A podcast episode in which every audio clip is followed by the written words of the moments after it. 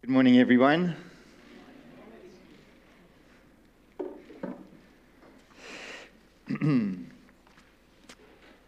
Let's open up our Bibles to Mark chapter 13, verse 1. And we're coming to a very powerful piece of scripture, one that has gripped the imagination and life of the church since Jesus spoke of it. But we're going to look at how this text grips four apostles' attention and how Jesus talks to them in such a way where he helps coach them on how to face a surprising and difficult future. And so I want to open up with the words of Jesus in Mark chapter 13, verse 1, in this rather profound section as he's journeying towards the cross. Verse 1. And as he came out of the temple, one of his disciples said to him, "Look, teacher, what wonderful stones and what wonderful buildings." He's pointing to the temple. He just thinks they're great. And Jesus said to him, "Do you see these great buildings? There will not be left here one stone upon another that will not be thrown down." And as he sat on the Mount of Olives opposite the temple, Peter and James and John and Andrew, here's the four, Peter, James, and John and Andrew, asked him privately, "Tell us, when will these things be? And what will be the sign when all these things are about to be accomplished?" And Jesus began to say to them, "See that no one leads you astray. Many will come in my name, saying, 'I am he,' and they will lead many astray. And when you hear of wars and rumors of wars, do not be alarmed. For nation will rise against nation, and kingdom against kingdom. There will be earthquakes in various places. There will be famines. These are but the beginning of the birth pains. But be on your guard, for they will deliver you over to councils, and you will be beaten in synagogues, and you will stand before governors and kings for my sake to bear witness before them. And the gospel must first be proclaimed to all nations. And when they bring you to trial and deliver you over, do not be anxious beforehand what you are to say, but say whatever is given you in that hour. For it is not you who speak, but the Holy Spirit. And brother will deliver brother over to death, and the father his child. And children will rise against parents and have them put to death. And you will be hated by all for my name's sake. But the one who endures to the end will be saved.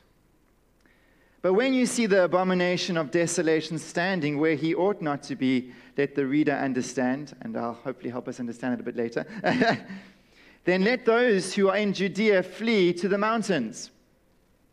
Let the one who is on the housetop not go down, nor enter his house to take anything out. And let the one who is in the field not turn back to take his cloak. And alas, for women who are pregnant, and for those who are nursing infants in those days. Pray that it may not happen in winter.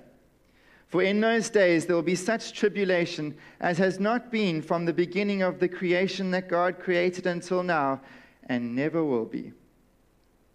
And if the Lord had not cut short the days, no human being would be saved. But for the sake of the elect, whom he chose, he shortened the days.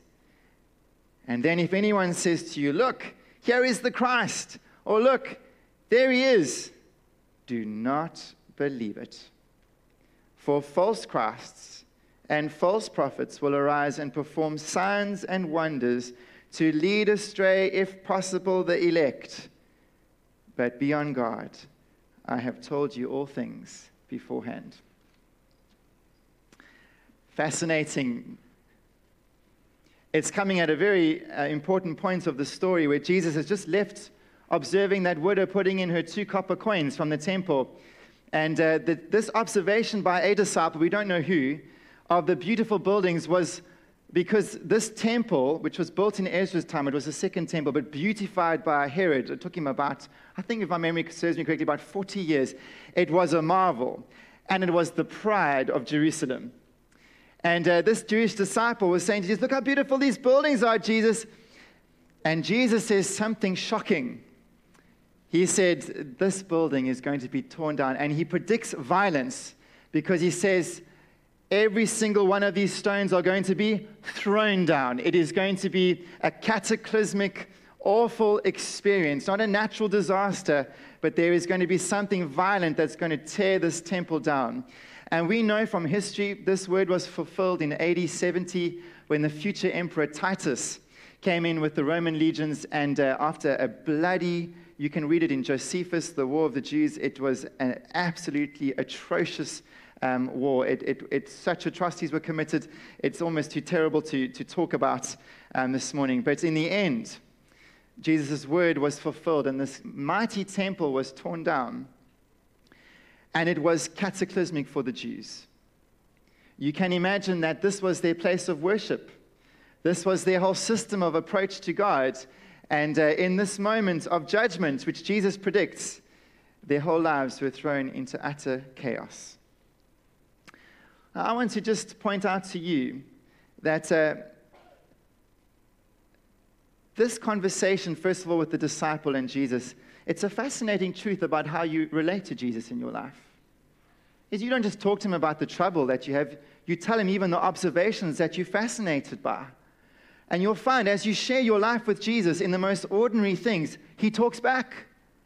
And sometimes he says surprising things. Any of you ever experienced that before? Yes. And sometimes he says troubling things that disturb us. And that's exactly why these 4 disciples come to Jesus later. They are troubled about this prediction of catastrophe.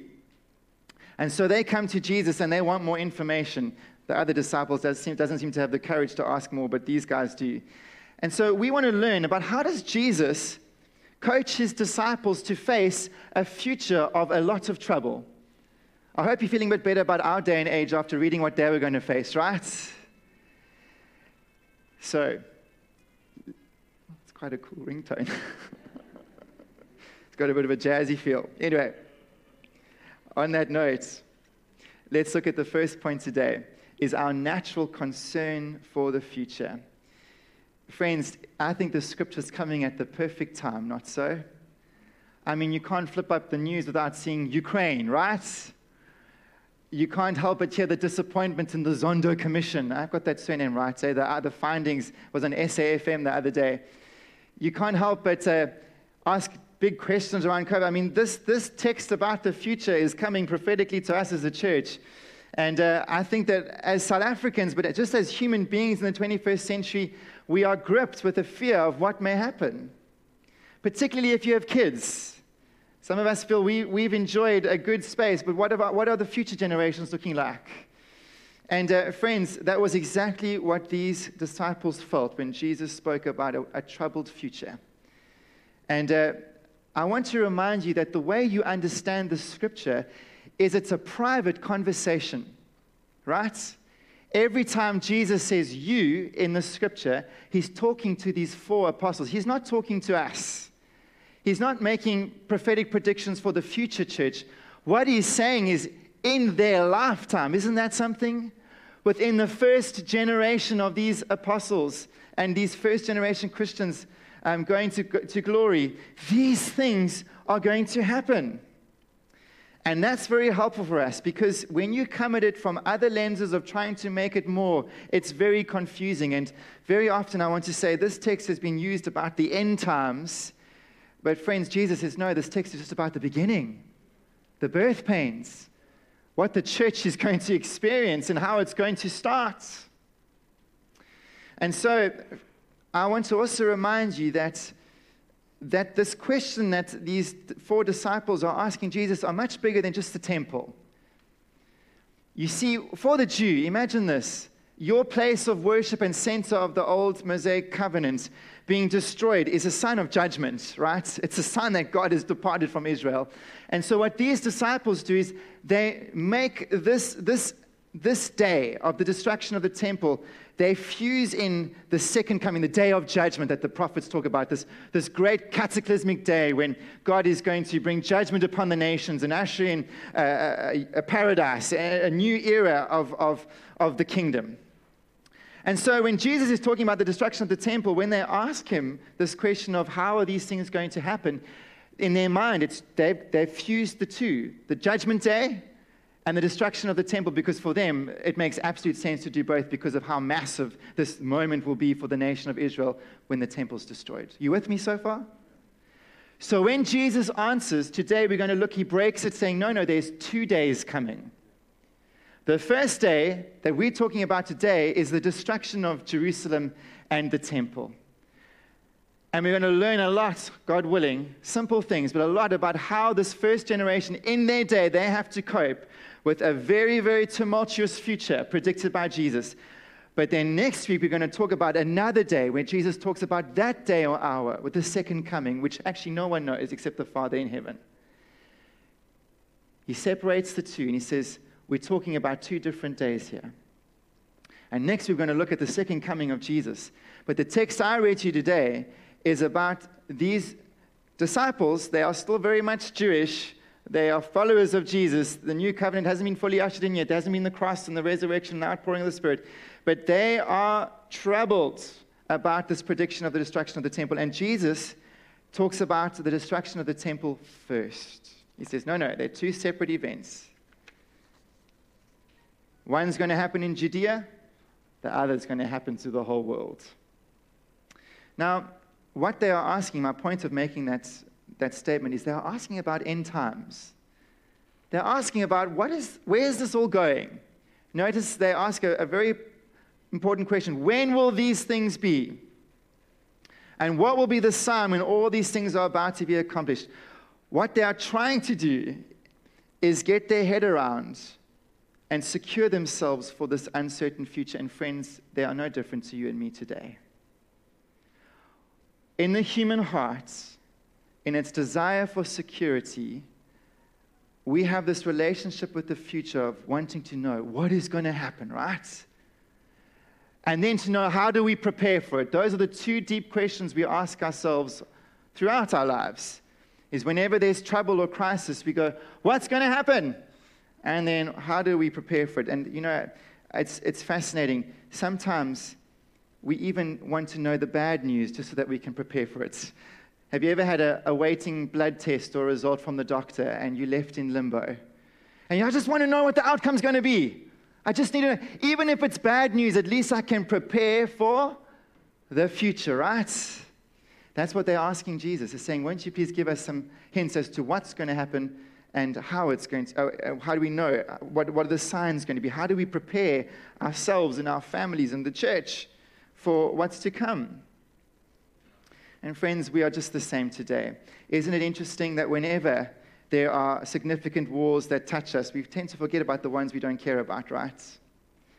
But isn't it interesting when some crisis rises up like the Ukraine and Russia, suddenly there's a whole big talk about the future and end times. Wasn't it like that for COVID? How many of you were spared not the SMS about the one government and the vaccine and all these sort of COVID predictions, right? Everybody's making these predictions about the end times, right?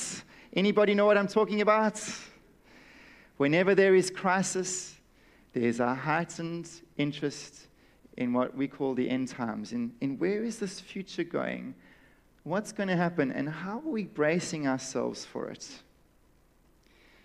And what's lovely about this text is it's very personal for the disciples because it involves them.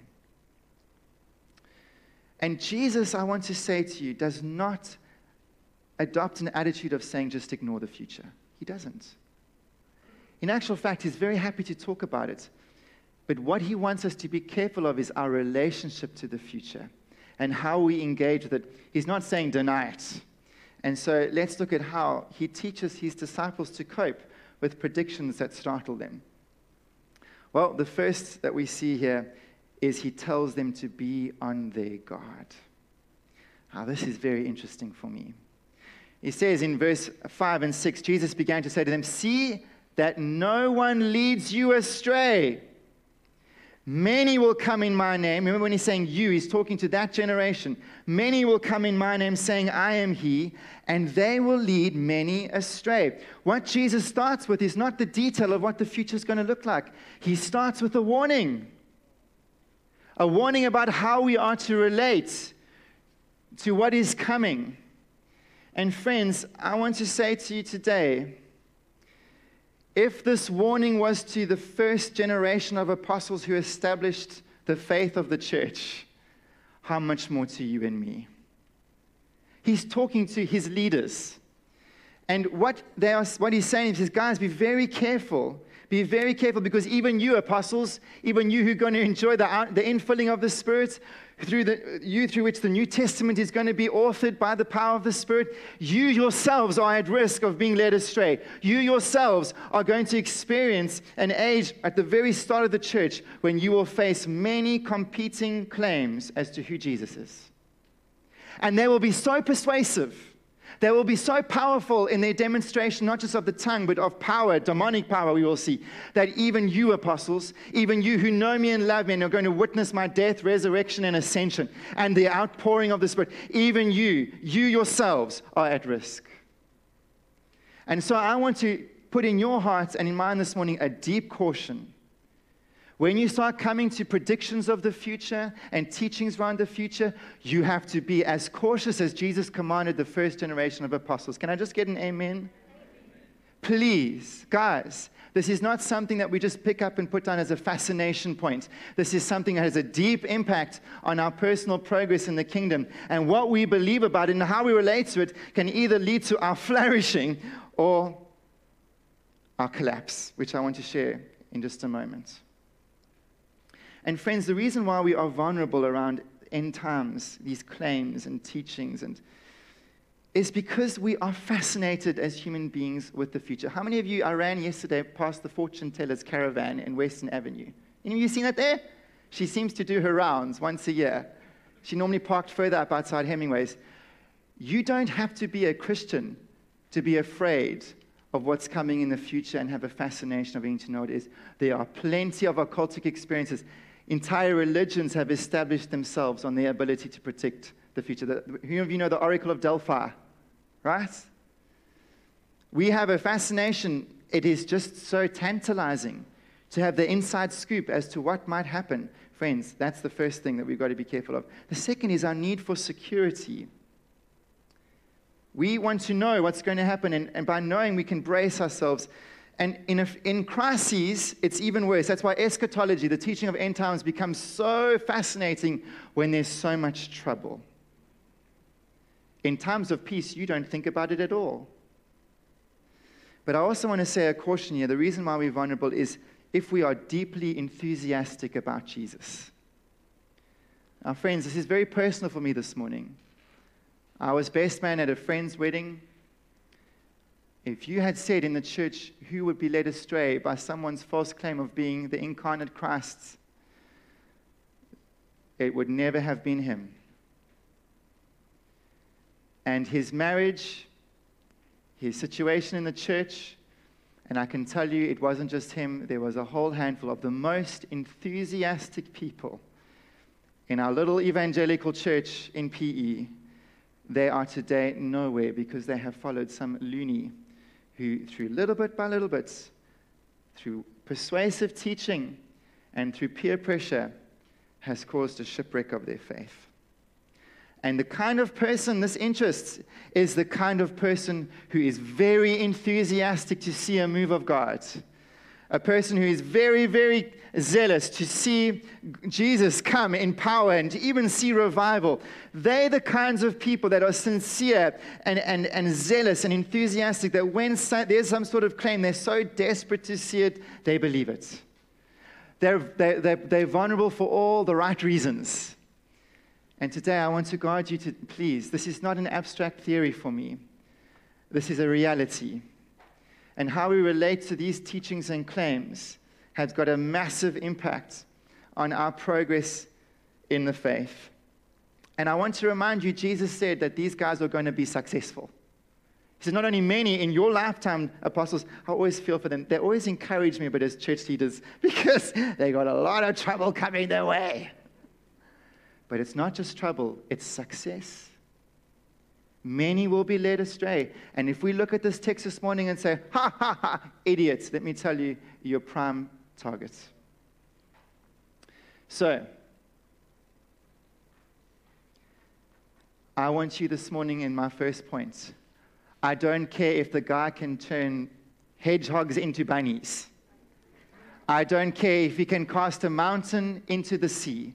I don't care if he can raise the dead. I don't care what power of words he can use. Friends, if he claims to be a Christ or she claims to have the spirit of the incarnate Christ, you denounce him publicly and you shun them as fast as you can. Are you with me this morning? Some of you might be afraid this morning you're going to miss Jesus. What if it might be right? What if I'm too stupid to miss the second coming of Christ? Let me tell you, let me put your mind at ease this morning. When the Son of God comes, the angelic trumpets are going to blast. He's going to come on clouds of glory, and there's going to be thunder and lightning. And he won't be saying, oh, please believe in me. He'll be saying, it's too late. It's too late. The age of faith is shut down, and no longer can you believe my claim. The fact of my coming is before you, and by the naked eye you will see the Son of God and tremble in worship and honor and glory, and you will not be going there, oh, did I miss it? No, no, no.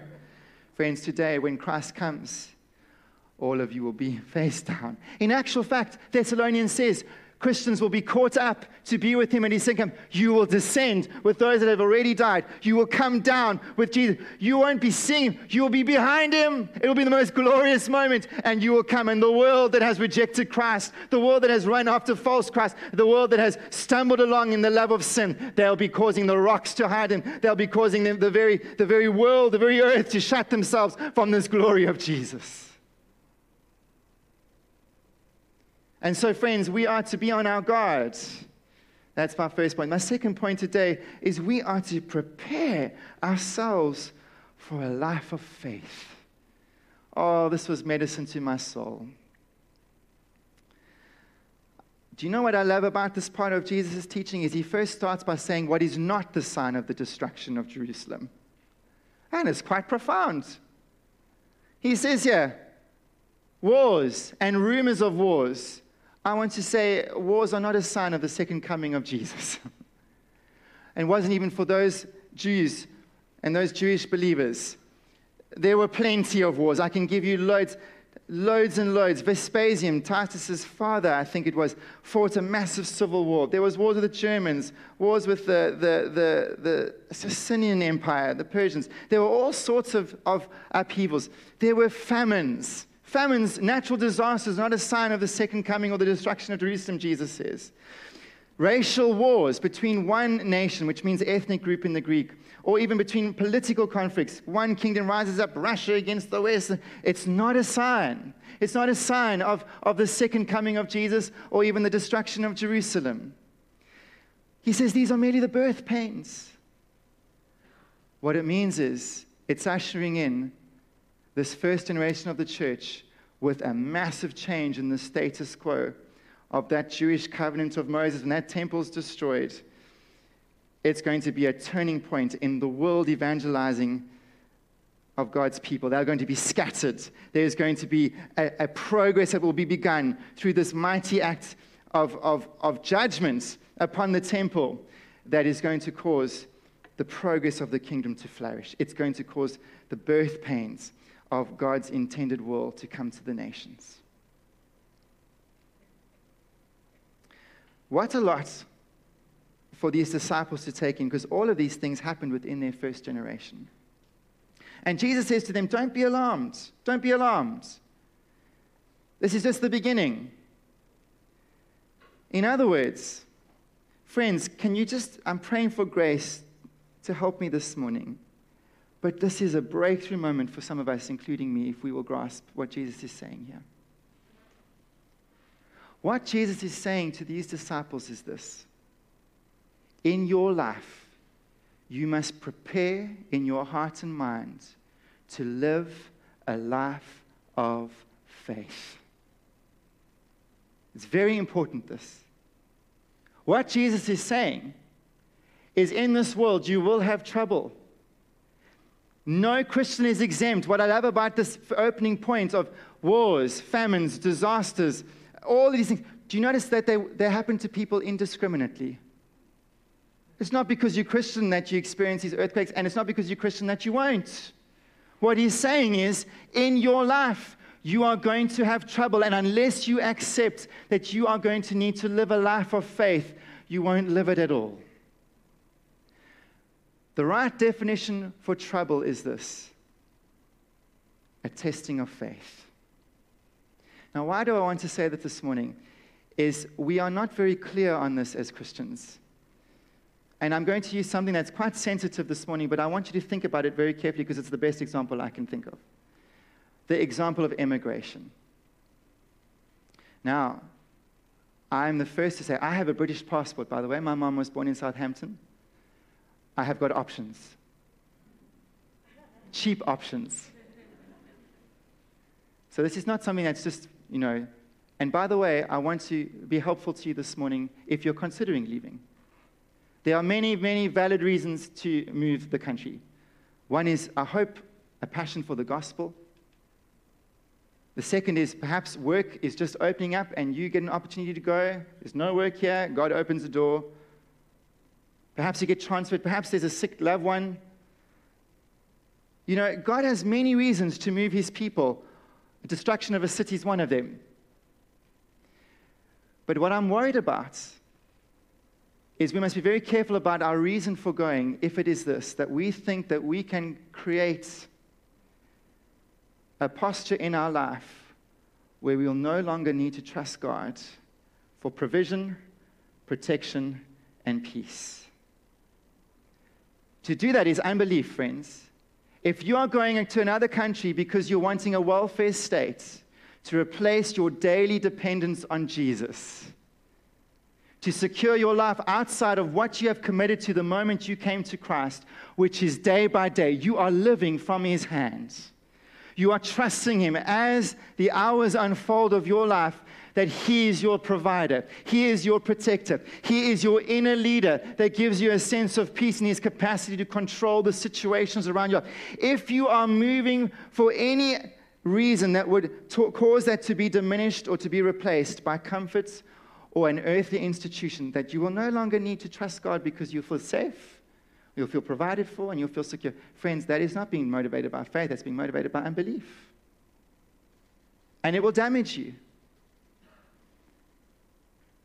What God is interested in is our faith looking the same overseas as in South Africa. And I'll give you a very good example. There's a lovely lady in our church called Anne-Marie. She looks after our kids. She's like their surrogate gran. And Anne-Marie has to drive in from Sunny Ridge. And she drives in her car, and she twice coming to our house to look after our kids, she had a grab incident where outside the Fleet Street police station, people opened the door, grabbed a handbag, and ran away. It happened twice. And my little girl and boy are there. When she arrives at the home, this has just happened. I mean, to her credit, Anne-Marie has got quite a remarkable faith, but she's flustered. And the second time it happened, we decided to pray together, Sarah and Elijah and myself. We stand with Anne-Marie and we pray. The next day I get home. When I arrive home, Sarah comes running. She says, "Daddy, Daddy, you won't believe it. Jesus answered our prayer. Anne-Marie arrived today and she wasn't robbed."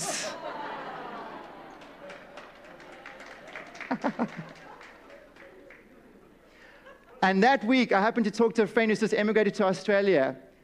And he said, "You know, these guys have got it so good in that there's no real crisis. There's no real need for faith." So I said, "Can I just tell you what happened with my little girl this week? You know what I'm excited by? Is Sarah in that moment, sure, Anne-Marie had to forgive those guys. She had to work through having to trust God to drive through past the Fleet Street police station. There are unique stresses and strains to being in this place, but let me tell you, the opportunity for faith is massive, and my kids are seeing that there is a dimension that guards our lives, greater than all the police force in the world. It's his angelic realm under the leadership of Jesus, and if he's called us to live here, he's going to keep us here, he's going to sustain us here, and he's going to look after us. That's the kind of faith we need. I don't mind if you go overseas. That's the kind of faith you need to live for Jesus. And if you think that that's the hope of securing your life and you teaching your children that if we just run away, that everything's going to be okay because the government's going to be good to us, the society around us is going to be so nice to our children, making us jobs and all these things. Friends, if that's the reason why you're going, you're missing the point of faith, because when Jesus said to these first-generation apostles, he said, I'm setting the tone for all those that are going to follow after you. You're going to face trouble. And you know what the joy is when you live a life of faith? Is you realize that there's something much greater securing your life than transient governments and fickle bosses and hurtful family members. Even the injustice is under what Neville said today, this mighty hand of God. And can I say to you today, what we are needing in this day and age are people who realize their lives are in the hands of God. Not our own. How many of you have questions today about the future? I'm sure you've got a lot. How many of you are scared about the future? I'm sure you have a lot. But I want to say today, the recourse and the response is not to run away, church. The right response to that is saying, has God changed? Is his hand too short to save? How many of our forefathers are examples of God's miraculous provision according to his promise? We are called to live by faith, not by sight. And that means you don't look at the economy to see what's going to provide for you. You don't look at government who's going to be enough. They will never be enough for you. And let me tell you, the church has been at her worst when the government has been at its best. Victorian England, you know what the great sin of the Victorian church was? Was a self-satisfaction. But there's something vital about when God's people decide, we don't live our lives according to what we see. Is it tough? Yes. Do you lose sleep? Yes. Are there unresolved questions? Yes. Are you like these four disciples going to Jesus and saying, what on earth is going on? Yes. But let me tell you what Christ says to them. He says, don't you be alarmed. Don't you be afraid. Don't you take this as a surprise that when trouble comes, you don't know what it's there for. Friends, what the kind of people Christ is needing then and what he's needing now is when trouble comes, they see it as an opportunity of faith, not to face it with an absence of it. You know, one of my joys as a pastor is to see exponential growth when people take on the trial to trust Jesus, even when they can't see what the outcome is going to be. Do you want to grow in the Lord this morning? You will face racism in your heart. You will face uncertainty around economy and security. There will be multiple things that you will use in his excuse not to trust him. But I ask you this morning, where are you going to land? Because at the end of the day, this walk with Jesus is a daily decision to say, my life is in your hands. My children are in your hands. And I'm not saying don't process going overseas, but what I'm saying is you better make sure you're in the will of God as much as you feel you're in the will of God here. Because at the end of the day, church, this world is short and trouble is guaranteed, but we are going to see there is a blessing on the other side for the one who endures, the one who trusts God, not according to what he sees, but according to what God has said, the one who walks by faith, not by sight. There is a wonderful inheritance, and there is a wonderful participation in the kingdom that is not worth missing out on. And Jesus says there's going to be deeper trials than just these natural disasters and governments and wars and all sorts of things. There's going to be the personal trial of rejection because of your love for Jesus. Can I just put your mind at ease? I know that there's some big conversation happening in schools about no longer being able to be called a girls' school, not being able to do this gender debate, all sorts of pressure. I was at a small group 2 weeks ago where this teacher was expressing uncertainty. She got a memorandum from the Department of Education saying, you may not favor any religion in your class. Saying, how do I reconcile this with the gospel? How do I live out my love for Jesus where he's put me? There are these increasing pressures upon us as Christians. But friends, I want to say to you today, Jesus prepares us by saying, you will never be popular. You will never be applauded for your love for Jesus when shared with the world. There will always be a mixed response, and that's okay. And today, we need encouraged to share the gospel, to love Jesus. And Jesus said, if you're going to live out this life of faith, you can expect that there will be a subtle rejection for the sake of you sharing your love for Jesus and your desire for others to love him. And it will come from surprising places. It will come within fellow Christians, the religious establishment. The church has been her own worst persecutor in her history. Political persecution, discrimination. One's own family says your brother or father, your children will even hand you over to martyrdom, will be put to death. These things, Jesus is saying, don't be alarmed. Don't be discouraged. In other words, in your love for Jesus, you will have to trust him every single day for provision, protection, and peace. But you'll also have to display that trust for Jesus by practicing forgiveness. I know of many people in this room that have difficult family members and colleagues because of their love for Christ. You continue in love to share Jesus. But friends, we must not be surprised when we face mixed responses. And in the end, what Christ calls for because of this life of faith, it requires endurance. And that's why I want to say in your life, you must settle it. This is not going to be a cruise ship to glory. It's a battleship. You are having to train. You're in a war. There is a pressure upon our faith as a church. And our appropriate response is to be one of endurance, one of saying, I'm not rolling over. I'm not running away. I am going to hold to faith. In other words, it is possible to fall into unbelief. We don't want to be like that. We want to have endurance.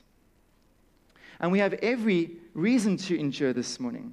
How many of you here are worried that one day, because of your stand for Jesus, you might be drawn before law courts and you won't know what to say or whether or not you'll really stand for martyrdom? Anyone had that thought when you hear about hardship and troubles? That, am I going to be enough?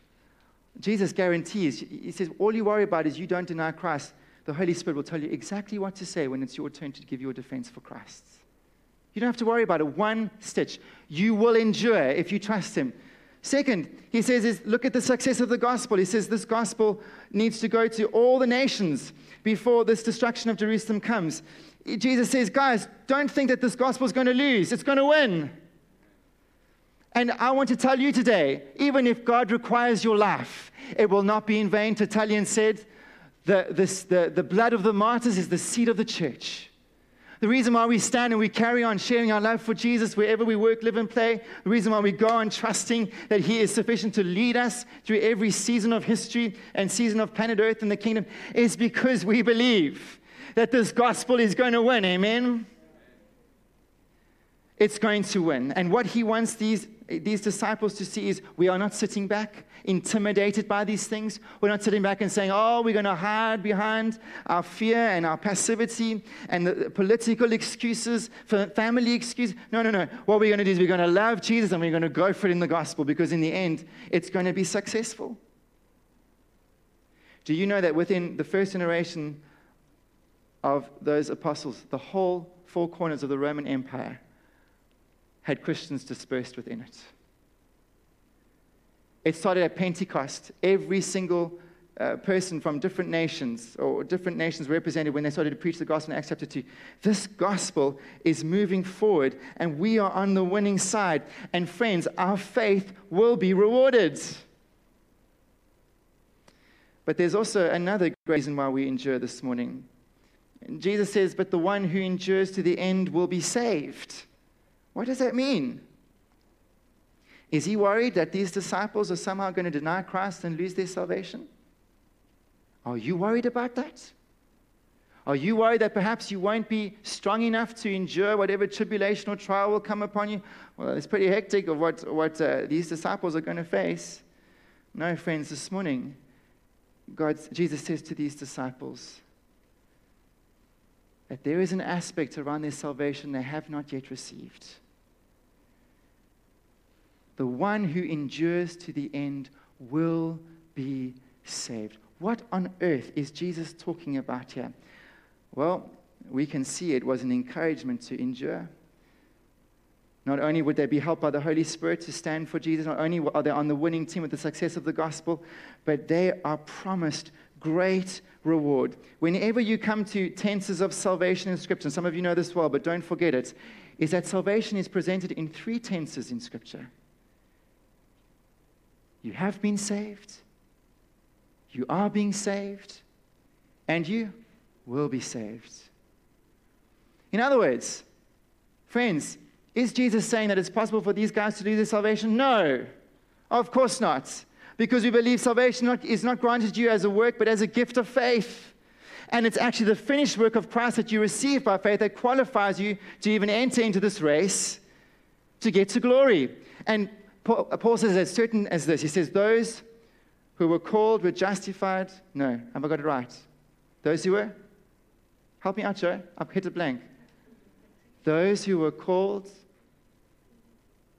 were justified, and those who were justified were glorified. Those who were predestined were called. Those who were called were justified, and those who were justified are glorified. The chain is there.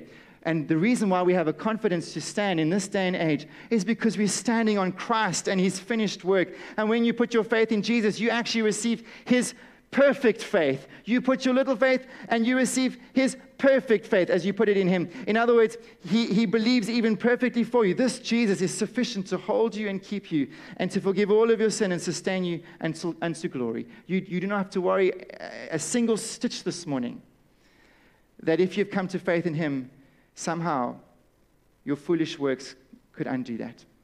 Salvation is by grace through faith. It's not of yourself, it is a gift of God. We have been saved, we've been justified, we've been transferred from this kingdom of darkness into God's dear Son. We've been forgiven, we've been set free, we've been cleansed. We are already seated in the heavenly places, Paul says. We are already enjoying union with Christ. No one can snatch us from His hand, Scripture tells us. Your name is engraved on the Father's palms. You are perfectly secure in the love of God to you as Father. You're secure. But we are still needing to be saved, which is sanctification. Although in our status we are holy and we are in Christ, nothing can separate us from the love of God, we still have to work out that status into our behavior. You still have habits of sin that God has to deal in you and change, right? Salvation isn't fully complete yet. It's growing. We're working it out. We're not working for it. We're working it out. But then there is still something wonderful. We are being saved, but we will be saved. Friends, are we in glory yet? Are you delivered from this body of sin yet? Do you still have to fight temptation to sin? Yeah. Are we in a world where there is no sin yet? Has God ushered in the new heavens and new earth in which righteousness dwells? Yet no. Friends, today we are living in still a future space of our salvation which is to be received. We are going to be saved, and with that, oh, there is this promise of reward. When God saved you, He saved you not only to rescue you from sin, but He saved you for good works. You have been given a promise in your life. It's like that first generation of Israelites. They trusted in the blood of the Passover lamb. They went straight into trouble. There was the wilderness, and they had to go on believing. But there was something else. What did they still have to enter into? The promised there was still reward for them. Through faith and patience, they were there. They were there to inherit the promises. And what Jesus is saying to these guys is this. He's saying, guys, the way you choose to trust Jesus right now in your trouble echoes into eternity. I want to ask you today, what excites you when you wake up in the morning? Is it that somehow you're going to have a nice home with a nice family, with a nice educated space of degree, nice pension? Is that what excites you? or this window period where you get to live for Jesus and trust him, and how you, through faith and patience, obey him day by day, gets rewarded. And that day, it will last forever. And I want to land saying this. My next point is that God knows the future perfectly. And today, as you figure out your space in trusting him by faith, let me tell you, that is in this wonderful framework of God's sovereignty. He predicts the fall of Jerusalem perfectly. He knows exactly what's going to happen to the perfect nth degree. He knows how to lead his people. He even warns them beforehand. He is so perfectly in control of our future and the world's. We can trust him. He's going to steer it for his glory and our good. I don't know how Ukraine and Russia is going to work out. I don't know how COVID is going to work out. I don't know how the South African continent is going to work out. But I know know who's in control. It's God. I know that the outcome is going to be for his glory. I know he sees me as an elect. He understands his people and their needs in the midst of even judgment. The way he deals with Jerusalem, he's got us on his mind. He's got his people on his mind. He has a wonderful way of being able to move this world forward through trouble whilst keeping his elect primarily in his point of focus. Today, his eye is on you. You can trust him for the future. And he invites us to pray. My next point is he says, guys, pray that it may not happen in winter. His control of the future doesn't squash our participation in it. Prayer moves things. Prayer changes things. I want to ask you, we can complain about Ukraine and Russia. We can complain about the after effects of COVID. We can complain about our government. What are we doing about it? Are we praying? Church, are we praying? Because at the end of the day, even God's judgment and how he executes it on Jerusalem says, pray that it won't be in winter. We might not change his mind ultimately on a judgment call, but even how he mercifully executes it can be affected through prayer. Prayer is powerful. Prayer changes nations.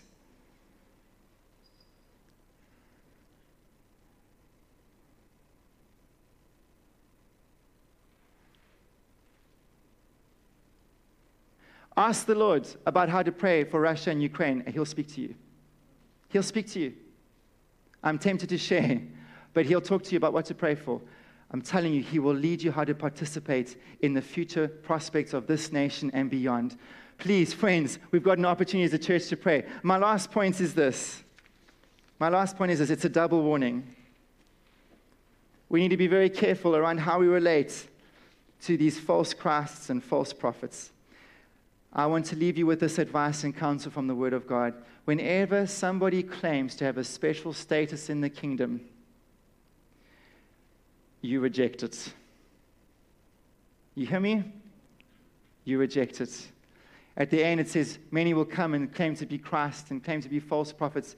Friends, what you listen to is their message. Doesn't matter how nice they are. Doesn't matter how powerful they are in their working of miracles. They'll say even with signs and wonders. Friends, there's a double warning here. Jesus starts and he ends for our good and for our protection. If you ever hear me saying, I have the spirit of Isaiah, I have some strange, you tell this guy to take me and lock me up and not release me into the pulpit until there's some sort of sanity and repentance, right? The reason is it's getting worse in the church. It's not getting better. And today, we want you to run your race well. Next week, we'll talk about the second coming and how that all plays out. But today, friends, will you decide in your heart you are going to trust Jesus? That ugly boss, no food in the cupboards, uncertain about education of your kids, work conditions. Will you trust Jesus today to be your provider, your protector, and giver of peace? Will you, 8 o'clock? Will you pray? Will you pray? Will you see your participation in the kingdom as being something of great significance to the heart of God, this invitation to shape the future? And will you do this with great caution? We are to approach these end times teachings with great reverence, caution, and respect. And hopefully next week we'll move a step forward and talking about what we might be more fascinated with. But in their day, friends, it's speaking to us today. We need to brace ourselves for a life of faith. dependency expressed through prayer, and a willingness to trust the Lord with deep caution. Let's pray. Lord, we want to thank you this morning for the blessing of standing on your word. As nations rise and fall, I pray our faith would grow deeper, would grow more certain. Lord, we don't know what's ahead of us as a church. It might be persecutions, it might be suffering. Lord, it was nothing new to the first generation of apostles, and to the testing of their faith, we pray it would be nothing new in our surprise in the testing of our faith. But as an 8 o'clock service and as SBC, we pray that we would be faithful. We'd have faith that endures all forms of hardship, all forms of uncertain question this morning. And we were deeply rooted in Christ to say, Lord, we trust you. We trust you. Lord, and I pray that there would be an opening of a space of prayer for us as your people that we've never encountered before. Might we be not just fascinated with concern, Lord, might we translate it into deep prayer. I pray that you'd put the nations on our hearts as a church. I pray that you'd put the peoples that don't yet know Jesus on our hearts as a church. I pray that you would help us participate in this time and in this age, faithfully and fully, that we would finish our race well, Lord, for you. That, Father, when we stand before you one day, we will get the honor of your well done. We don't know how much time is left, Lord. Your second coming is around the corner. And we're asking would be a people ready. Life is short, Lord, but it's not short of glory.